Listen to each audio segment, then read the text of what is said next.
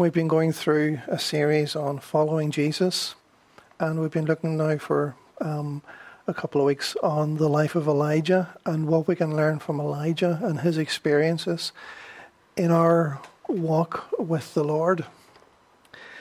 We might not think that our situation, our lives are very much the same as Elijah's thousands of years ago in the Middle East, very different from a very high tech world today.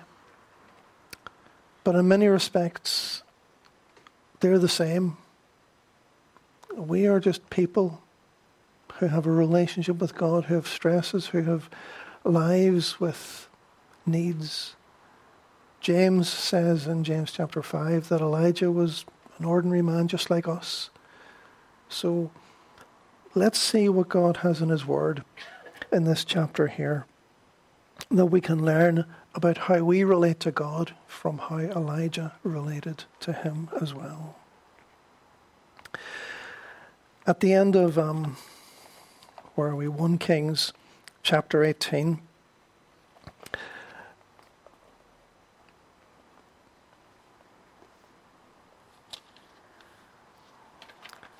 If I can get 1 Kings instead of 2 Kings. At the end of 1 Kings chapter 18, we read that that Elijah tucked his cloak into his belt. People in the Middle East wear long cloaks. Um, uh, they're not very practical, especially if they're running, so they just hitch them up into their belt and then they're able to uh, to run a lot easier. So Elijah tucked his cloak into his belt and ran ahead of Ahab's chariot all the way to the entrance of Jezreel. That seems like a little odd. Why? After such a mountaintop experience, did Elijah then not only tell Ahab, the rain is coming, three and a half years of drought are over, the rain is about to come. You better go quickly or you'll be caught in the mud when the rain comes down. Why did Elijah then run faster than him to get to Jezreel ahead of him? Jezreel was the summer residence of the, the kings back in those days. That's where Ahab was going after Mount Carmel. Why did Elijah run? Well, the first thing we have to admit is when the Bible doesn't tell us something explicitly, we can't say categorically what the answer is. In some of the parables, Jesus tells us the interpretation of the parables. And when he tells us that, we can say, well, this is what they mean, because he told us what they mean. At other times, we have to say, this is our best understanding. This is our educated guess, in a sense. This is what we can deduce. And it might be right, it might not be. There are too many people who say this is what the Bible means in this particular passage, and actually, what they're telling you is what they think it means and we're not exactly sure that that's right. So, this is the best that I can come up with as to why he ran. There are two commentators, Keil and Delitzsch, who have written a commentary, and I think they have it right, at least uh, going in the right direction here, in that running to Jezreel ahead of King Ahab was consistent with what the actions of a servant would do before their master, before their king. It was expected that servants would run on ahead, or at least be there in advance, so that when the king arrived, they would be ready to serve them. They might even have prepared some things for them. Keil Delitzsch mentioned that Elijah ran ahead of Ahab as proof of his humility in wanting to serve King Ahab. Elijah wasn't opposed to the king per se, even though he was opposed to his evil actions and setting up Baal worship. If you've seen The West Wing on the TV, well, some years ago now, um, you'll be familiar with how Jed Bartlet, played by Martin Sheen, became president of the United States. He ended up in the West Wing in the White House. But while they were on the campaign trail at the start of that series, he wasn't the president. He was just an ordinary guy who was just running to be president. And his friends, especially his, his close friend Leo McGarry, would call him Jed or Mr. Bartlet. But after he was inaugurated, after he was installed there as, as the president, they started referring to him not as Jed, but Mr. President. And after a lot of them had left the room once, the president said to his chief of staff, Leo McGarry, Leo, they can call me Mr. President, but you can just call me Jed. And Leo replied, Yes, Mr. President. the point is that before he became the president, they related to him as an ordinary man, as a friend, as a colleague, somebody they worked for. But once he became the president, they didn't relate to him in an individual capacity. They related to him as the role that he now served. And it seems that Elijah was relating to King Ahab, respecting the role that he had, even though he wasn't a good person in that role. We're familiar with doing that at work as well, or in other situations, or with those in authority where we respect the position they have. But maybe sometimes there's not an awful lot in them that entices our respect. But we don't treat them as individuals, we treat them according to the role that they have. Well, it's the same with Elijah there. He wanted to respect the role of king because God had put in place, at the request of the people, a king in Israel. He allowed them to have kings. He says, Hurry up, Ahab. Climb into your chariot and go back home. If you don't hurry, the rain will stop you. Elijah was traveling. He had left the widow's house and he'd gone to Jezreel to tell Ahab to gather the people of Israel and the prophets of Baal to go to Mount Carmel. Then on Mount Carmel, God proves that He alone is the one true God by sending the fire down on that altar. And the drought ends. He says to Ahab, Hurry up. If you don't hurry, the rain will stop you.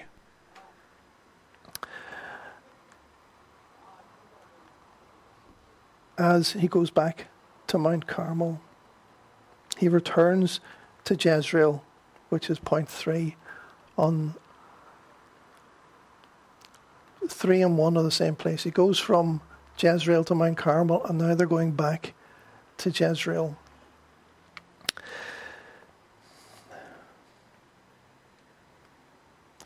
The plain around Mount Carmel was quite hard. There hadn't been rain for three and a half years. The ground was rock hard. But when the rain was about to come down and flood, the rain would sweep through like a, like a river, like a tide almost going across the plain.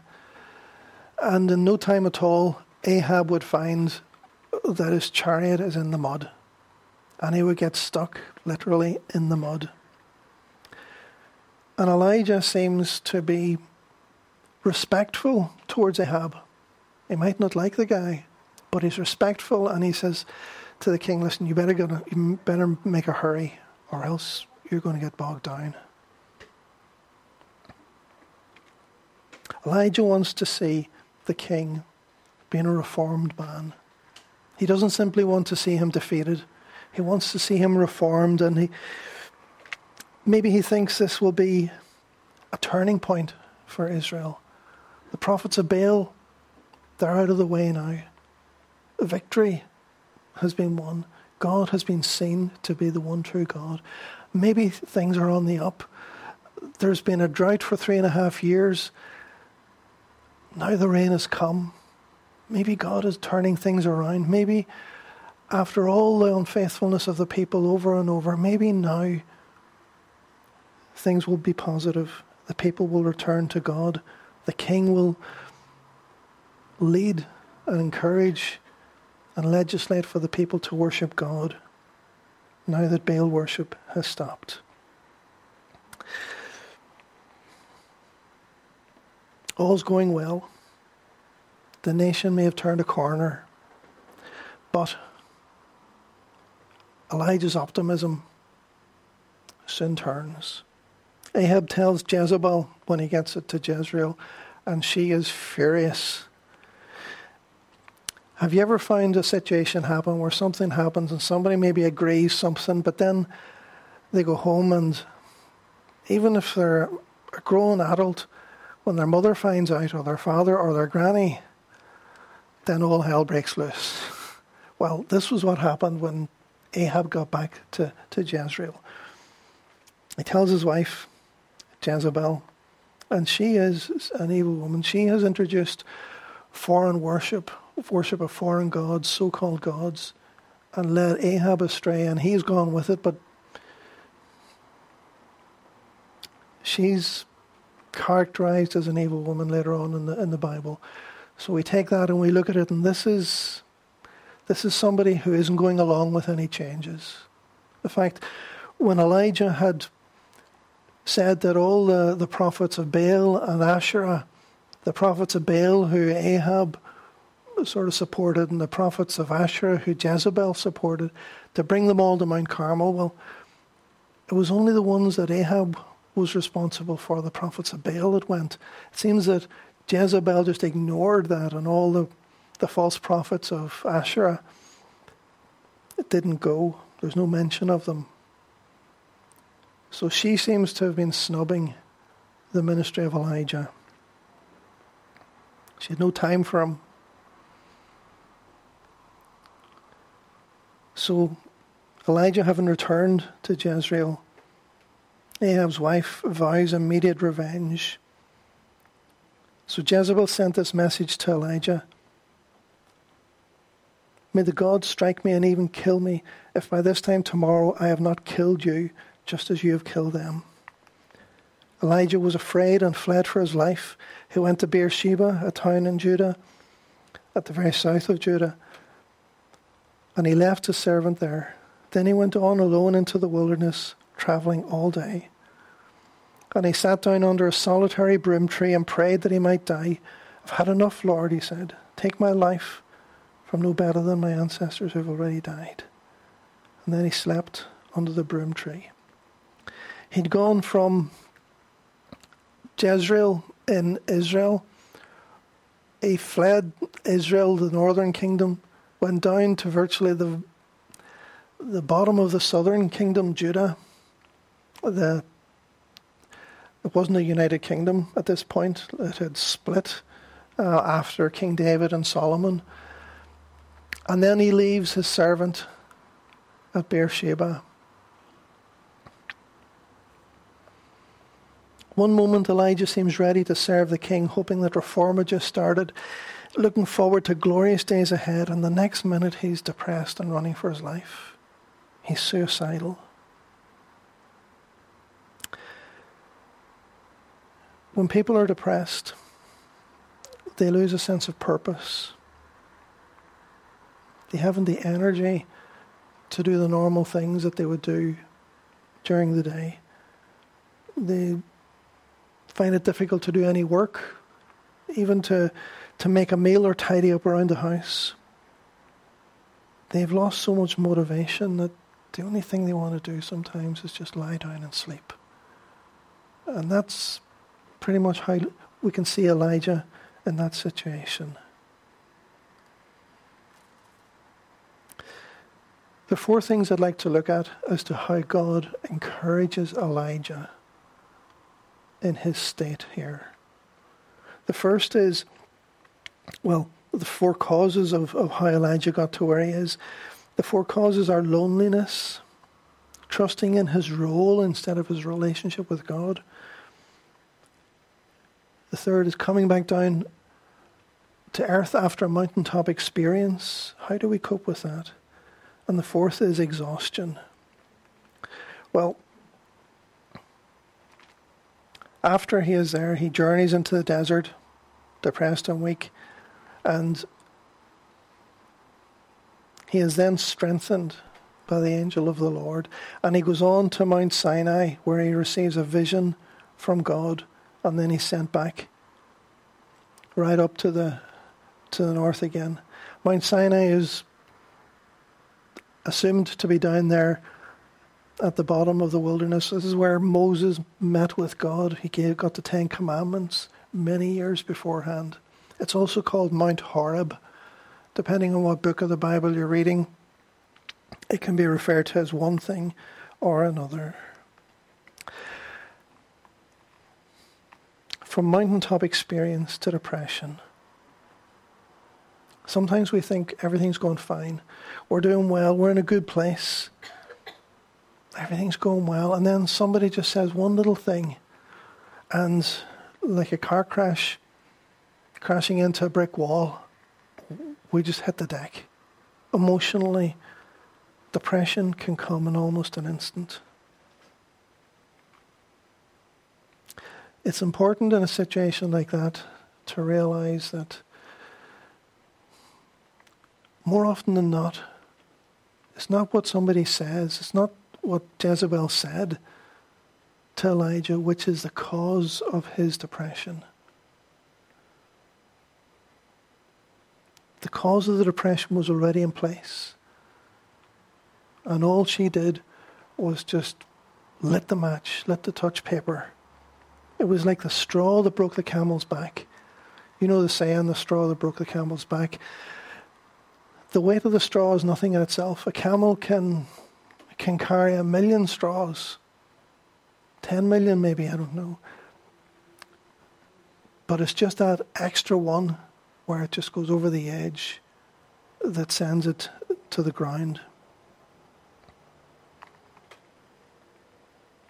The straw, the last straw, was not significant in itself. The problem was all the other things that were weighing the camel down.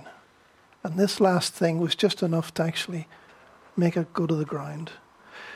Elijah was primed for depression. And what Jezebel said just triggered it. Elijah was well able to cope with opposition in ministry. Otherwise, he wouldn't have been able to have done all that he did. And Jezebel wasn't even the king, she was the king's wife. She hadn't got the official power. And swearing by the gods who had just been defeated the day before, she knew and he, he should have known that that was a hollow thing. That was just her mouthing off. There wasn't any real power in what she was saying. She was just trying to make herself look good in the court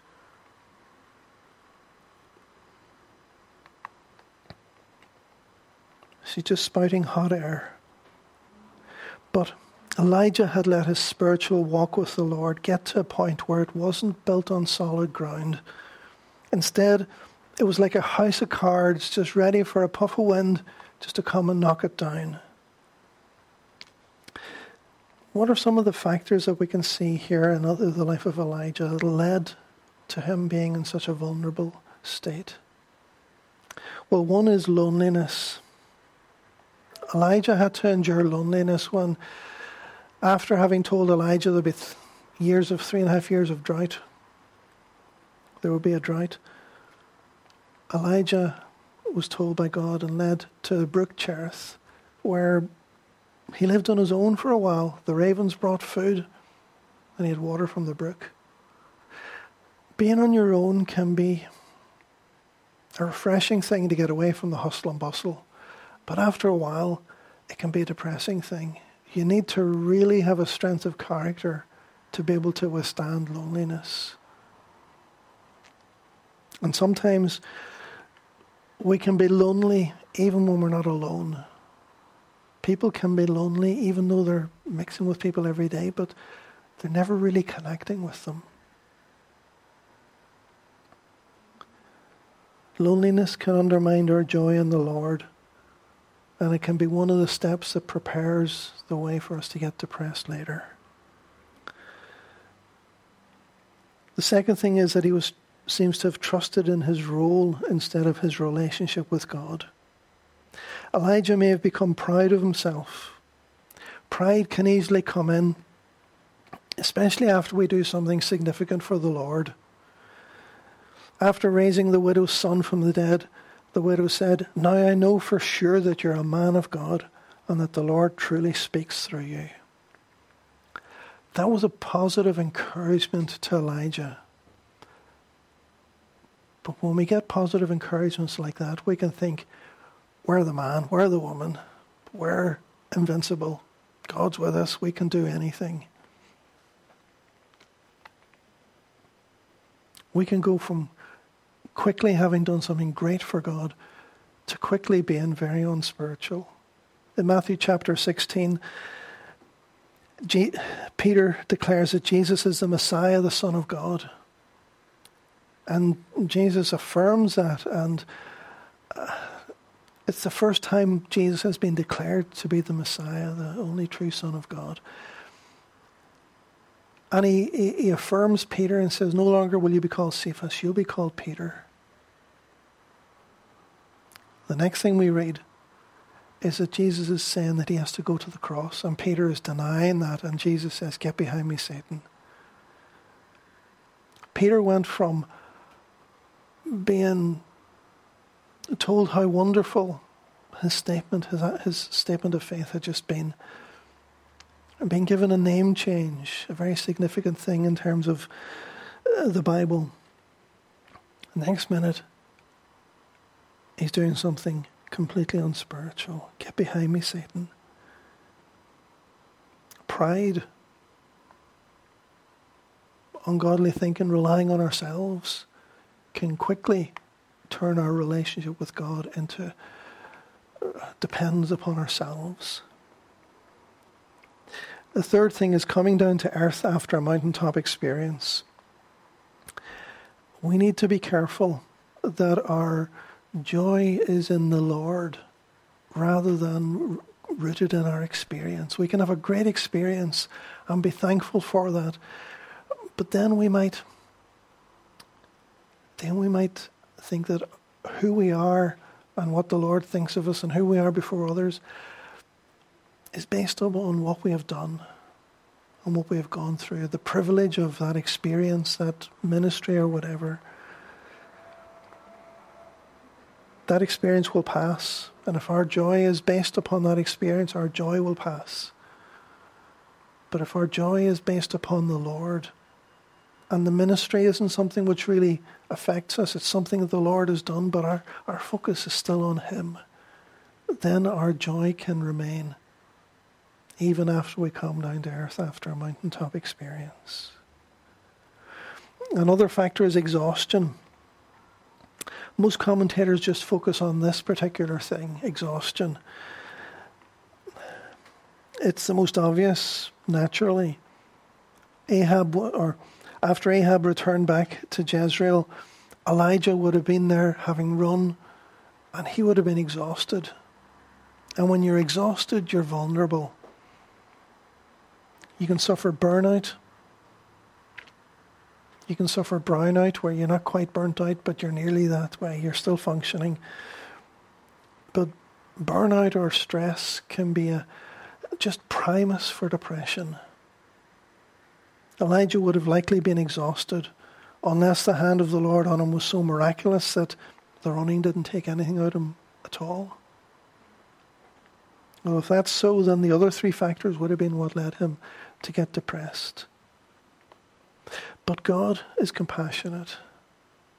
God comes to us when we're vulnerable, and He helps us in our vulnerability. The first thing that he does, and the, the very practical thing to help people who are suffering depression is to make sure that they've got enough rest and enough food, that they're looking after themselves physically and practically. Depression can be caused by many factors. Sometimes it's from a chemical imbalance. It can be a long term depression or a bipolar depression where a high follows a low and so on. Sometimes these can be triggered by circumstances or, a traumatic event. Sometimes people have an inherited predisposition to depression. Or sometimes the, the underlying depression isn't mental at all, it's spiritual depression. There's nothing mentally wrong with people, but because they have resisted the Holy Spirit, because they've been in a life of disobedience, they can sometimes be in a long term depression until they repent, until they get right back with God.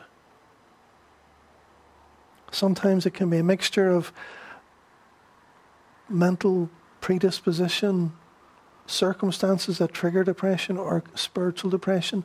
It can be a mixture of all of these things, and it's hard to know how to help, how to advise.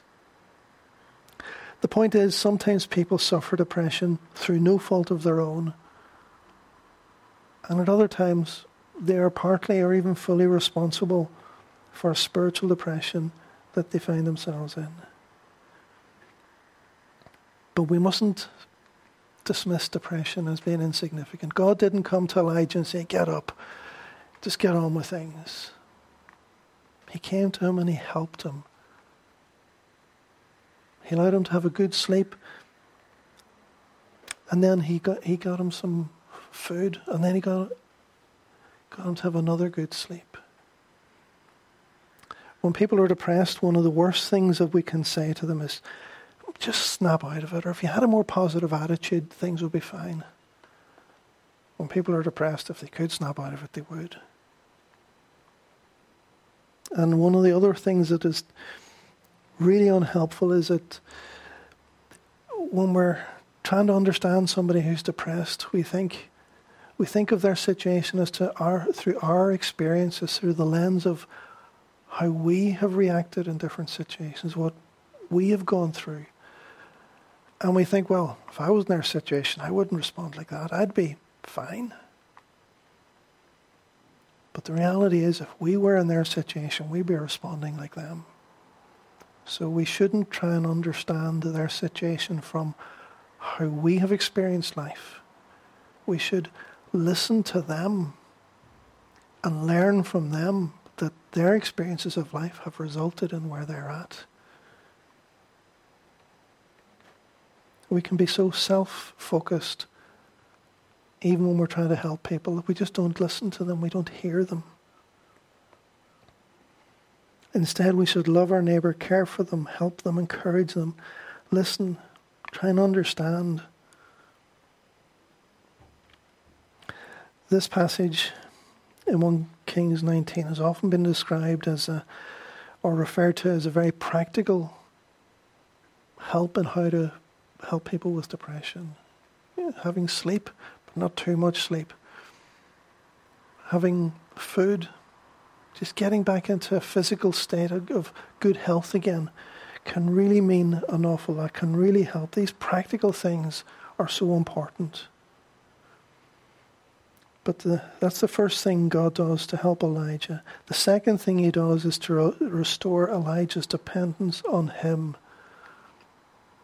He restores Elijah's spiritual standing with respect to God. He helps him get closer to God. It seems that Elijah has become self dependent, proud of who he is as a servant of God. As the widow had proclaimed, proud of having been the person who God used to win such a, a victory over the false prophets of Mount Carmel. He was the man of God, as the widow had had said. And he had had a victory over the false prophets. It's easy in a situation like that to think, I'm special because of who I am. We can so be, become so wrapped up in ourselves that we don't realize that we're simply servants of God. It's God who's done these things, not us. God's fix, God's help for this problem which can cause depression, even lasting depression, is to reset Elijah's understanding of who he is before God. He sends him to Mount Sinai, or Mount Horeb as it's called, and he sends him from one mountaintop experience on Mount Carmel to another mountaintop experience at Mount Sinai. Then he came to a cave where he spent the night. This is on Mount Sinai.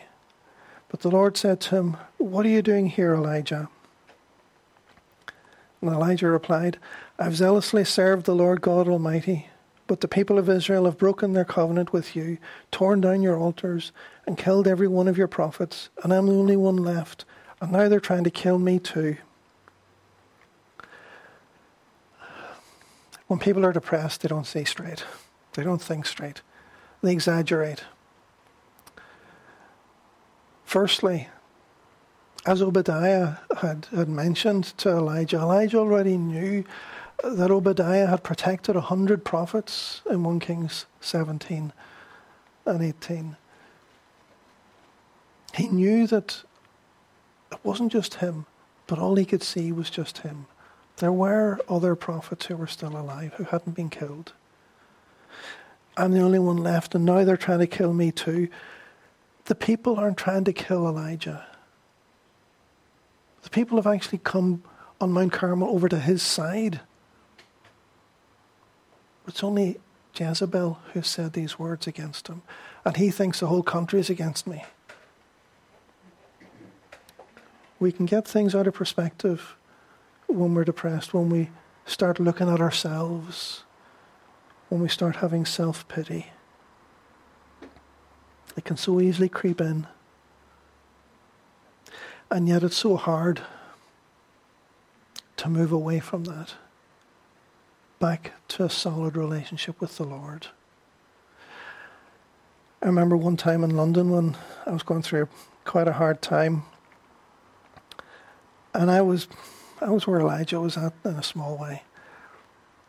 I'm sure you've you've been there many times, many people have, where things aren't going right and you feel a bit of self pity. And I was going home on the bus from the centre of London, and there was a guy who was uh, just happened to come onto the bus who had been working volunteering with earlier that day. He knew what it was to, to struggle. He'd been homeless in the past, but then he came to the Lord, and now he was head of a homeless centre, helping those who were on the streets. And he he was just asking me how I was going. We didn't have time to chat beforehand earlier the day. I says, well, something along the lines of it being a bit difficult. And he says with a smile, Isn't it great to know the Lord's presence in the midst of difficulty? And I don't know what I said. I might have affirmed the truth of what he was saying, but I certainly wasn't feeling it. I was like, this isn't, this shouldn't be happening. I was just feeling self pity. I wasn't looking to the Lord. You know, we've all been there, I'm sure, in one way or another. And that seems to be where Elijah is at.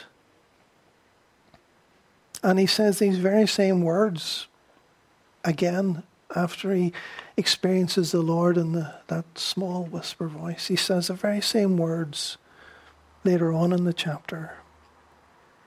But Paul warns us because of the privilege and authority God has given me, I give each of you this warning. Don't think you're better than you really are.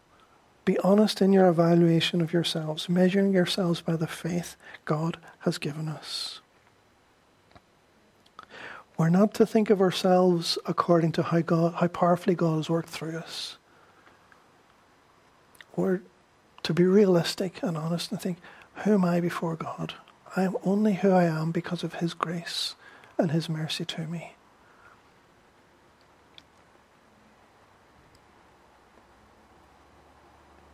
When we're struggling in situations, Jesus tells us to love our enemies, pray for those who persecute you instead of just feeling self pity, we're to actually pray for the ones who are giving us a hard time. As he says to Peter, who asks, How often should I forgive someone who sins against me? Seven times? No, not seven times, Jesus replied, but seventy times seven. If anyone had the right to feel self pity, it was Jesus. He went through a massive miscarriage of justice and he was on the cross, and yet he said, Father, forgive them, for they don't know what they're doing. Elijah didn't respond in this way. But this is the way, this is the role model we ought to have. But God reveals himself to Elijah. He gives him a fresh revelation of himself. Mount Sinai and God appearing must have, have had a parallel. Must have, Elijah should have joined the dots and realized that this is like God appearing to Moses on Mount Sinai, where uh, Moses isn't able to look at the Lord directly, but as the Lord passed by, he's able to glimpse just the back of the Lord. But he gets to see the Lord. This concept of seeing the Lord afresh must have been what Elijah was experiencing on the top of Mount Sinai. This seems to be what the Lord is doing to him, trying to show him this you need to see me afresh. You need to relate to me again in the right way. He passed by, but he wasn't in the wind or the earthquake nor the fire. And after the earthquake, there was a fire, but the Lord was not in the fire. And after the fire, there was the sound of a gentle whisper. Elijah heard it. He wrapped his face in his cloak and went out and stood at the entrance of the cave. And a voice said, What are you doing here, Elijah? It's almost a question which is saying, Where are you at, Elijah? And then Elijah gives the same reply, the self pity reply, the exaggerated reply that he'd given before. He doesn't seem to have learned that much. He doesn't seem to have learned that he is to draw close to God and not be too concerned about external things. We need, similarly, to focus on our relationship with the Lord and not be too thrown by the things that are happening around us, even the spectacular. We need to keep listening for that small voice of God, that whisper of God that speaks to us through His Word. If we are grounded on hearing the whispers of God in His Word, then the waves may toss and batter against us. Circumstances may batter us, but we can stand firmly with a solid relationship with the Lord. We'll be better grounded. So seeing God afresh seems to have been what God was doing on Mount Sinai to Elijah. But he encourages him as well to then go on and to, to fulfill his ministry. The next thing God does is to give him hope for moving forward. Sometimes when people are depressed, distraction can be a great thing. Getting people to volunteer to help in some way, some charity, is a great way to lift their eyes off of themselves. And it seems that's what the Lord does. Next, he gives them some tasks to fulfill. He has to appoint a new king over Syria, a new king over Israel. Sometimes kings were appointed or anointed in advance of actually taking up the role, like King David was anointed long before he actually became king. Then he, rem- he reminds Elijah that he has others who are faithful. You're wrong. I've, had, I've got 7,000 people who haven't bowed the knee to Baal. The 7,000 might be more of a symbolic number than a literal, just one more than 6,999. It might not be a numeric number. It might be a, a thousand is a large number. Seven is a is a number of perfection in the Bible. It might be something in terms of the significance of that number rather than the numeric value of it. But he's saying there's a lot of people, you're wrong, there's a lot of people who haven't been unfaithful to me. And then he tells him to go and uh, to anoint Elisha or to make Elisha his assistant, somebody who will take over from him in due course. These all show that God has compassion on him. If Elijah hasn't learned from his mountaintop experience on Mount Sinai, well, maybe doing all this stuff will help him move out of his depression. And so God gives him things to do. Throughout this chapter, we see that Elijah, as great as he's been used, he's not the perfect man. And we see that just like Moses came down from the mountaintop experience and was struggled with the, the idolatry of the people have made the golden calf, so too Elijah comes down from his mountaintop experience and really struggles. Elijah traveled 40 days and 40 nights in the desert to Mount Sinai and experienced the glory of God. More, Moses was, was, was with God on that mountaintop for 40 days and 40 nights when he received the, the Ten Commandments. But they point forward, both of them, to Jesus, who spent 40 days and 40 nights in the wilderness before he was tempted. Moses was a mediator between God and the people. Elijah effectively was a mediator between God and the people. But Jesus is the ultimate mediator. Moses and Elijah point forward to Jesus as the only mediator between God and man. But we can have a better role model than them in Jesus. Moses and Elijah were imperfect, but Jesus is our perfect mediator, our perfect role model, our perfect righteousness. Moses experienced God in the burning bush on Mount Sinai. He couldn't draw near, it was holy ground. Elijah experienced him in that whisper. But we can experience God in the person of Jesus. He didn't buckle under the pressure. And it is in Him that we can have the strength that we need when we are facing situations like Elijah faced, even. He didn't buckle under the pressure. He drew closer to the Father in prayer. In the Garden of Gethsemane, on the Mount of Olives, a different mount, Jesus drew, drew close to the Father. The bigger the problem, the more he needed to pray. And so we too can do the same. We need Jesus. So we might be tempted to be like Elijah and think it's all about us, everybody's against us. But instead, let's be like Jesus. We can have the strength of Jesus when we're in situations where we are under stress. And we can persevere, we can cope in His strength. We can't do it on our own. Elijah could have done it differently, I would say. We can do it differently when we trust in Jesus. Let's look to Him for our strength, our hope. And let's stay close to the Lord through faith in Him. Let's pray. Lord, we thank you that even though Moses, Elijah, and many others have done great things, each one of them was fallible.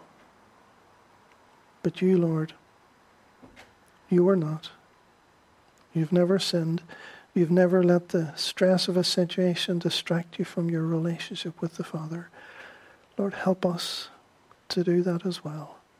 Help us to be rooted in our relationship with God, the Father. Help us to stay close to you. Help us to stick close to our Good Shepherd, that we may not wander off or be distracted. Help us, Lord, to maintain our joy in the Lord and that it, not to be dependent upon circumstances or experiences. we ask this in Jesus' name. Amen.